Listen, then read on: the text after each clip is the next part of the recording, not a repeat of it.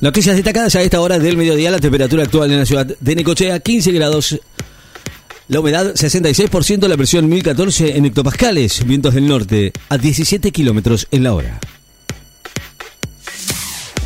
Schiaretti destacó su gestión en Córdoba y criticó los privilegios del AMBA. El gobernador de Córdoba y candidato a presidente de Hacemos eh, por nuestro país, Schiaretti, criticó hoy los privilegios de AMBA la área metropolitana de Buenos Aires y prometió equilibrio fiscal en caso de llegar a la primera magistratura y acusó a Juntos por el Cambio y a la Unión por la Patria de destruir la economía. Comienza en Nueva York el juicio contra Trump por inflar activos inmobiliarios, primeros de varios casos. El juicio civil contra el expresidente de Estados Unidos, Donald Trump, y de dos de sus hijos acusados de haber inflado durante años el valor de sus activos inmobiliarios. Se abre hoy en Nueva York y promete una maratón judicial que pone en jaque al imperio económico del favorito de los republicanos en la elección presidencial del 2024. Dirigentes armenios de Nagorno-Karabaj prometen quedarse hasta fin de las operaciones de socorro. Dirigentes armenios que capitularon tras la ofensiva relámpago de Azerbaiyán prometieron hoy quedarse en ese territorio hasta que terminen las operaciones de socorro para las víctimas del conflicto y de una explosión durante el éxodo.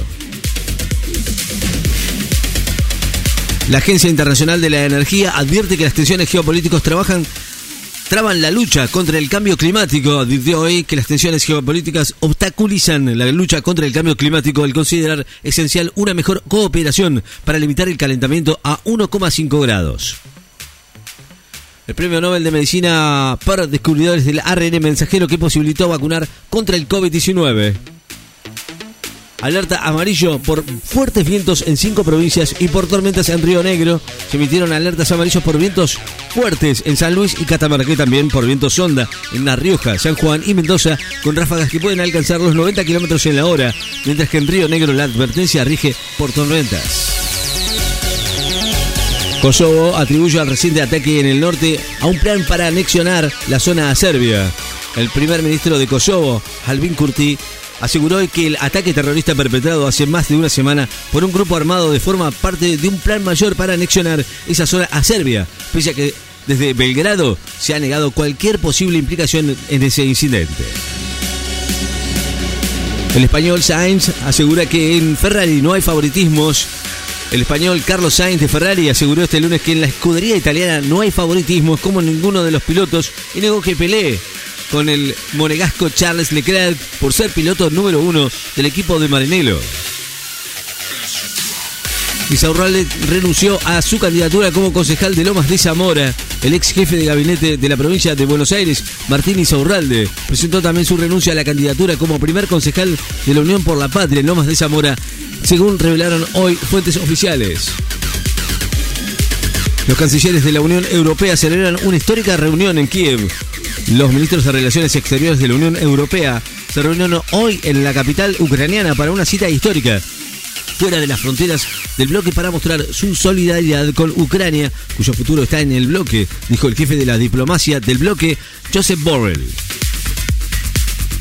El VAR determinó que Cavani estaba notoriamente en posición fuera de juego, así se difundieron los audios del VAR de la polémica jugada del gol anulado a Edison Cavani en el superclásico entre River y Boca, en la que comprobó una notoria posición de fuera de juego. El Senado ruso llamó a América Latina a unir esfuerzos contra las sanciones unilaterales.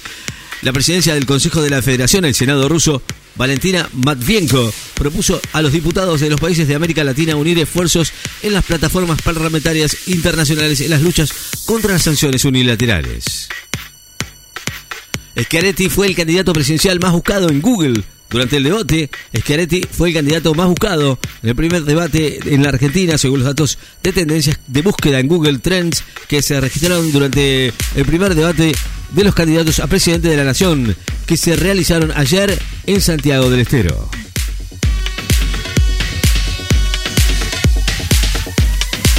El canciller británico anunció una visita a Malvinas, el apoyo a los a la autodeterminación. El ministro de Relaciones Exteriores del Reino Unido, James Cleverly, anunció que va a visitar las Islas Malvinas para demostrar su apoyo a la autodeterminación de los habitantes de ese territorio argentino usurpado por Gran Bretaña. Mueren 10 migrantes cubanas en un accidente en México.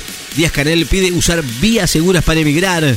El presidente de Cuba, Miguel Díaz Canel, lamentó hoy la muerte de 10 mujeres cubanas que viajaban como inmigrantes ilegales hacia Estados Unidos en un camión que volcó ayer por la tarde en el estado mexicano de Chiapas e instó a los migrantes a usar vías regulares, seguras y ordenadas para evitar tragedias de este tipo.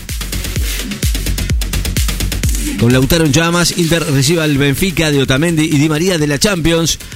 El subcampeón continental, el Inter de Milán, en plena racha goleadora, con Lautaro Martínez se va a recibir a Benfica con Otamendi y Ángel Di María en un atractivo partido en la segunda fecha de la Liga de Campeones de Europa. Cristina Fernández apeló los fallos que revocaron sus sobreseimientos. En el caso Memorándum y Otesur, la vicepresidenta apeló hoy a los fallos emitidos por la Cámara Federal de Casación Penal en los que habían revocado su sobreseimiento en su favor en las causas conocidas como Otesur, Los Sauces y Memorándum de Entendimiento con Irán. El 11 de octubre se va a estrenar una serie sobre la llegada de Messi a Estados Unidos. El astro argentino publicó hoy un adelanto de la serie documental sobre su llegada al Inter Miami de la Liga MLS de Estados Unidos que se estrena el 11 de octubre. El Banco Asiático de Inversiones va a financiar el parque eólico de Tierra de Fuego por 65 millones de dólares. El gobierno de Tierra del Fuego anunció hoy la aprobación por parte del Banco Asiático de Inversiones en Infraestructura de un préstamo de 65 millones de dólares en favor a la provincia que será destinado a la construcción de un parque eólico en la ciudad de Río Grande. La temperatura actual en la ciudad de Necochea.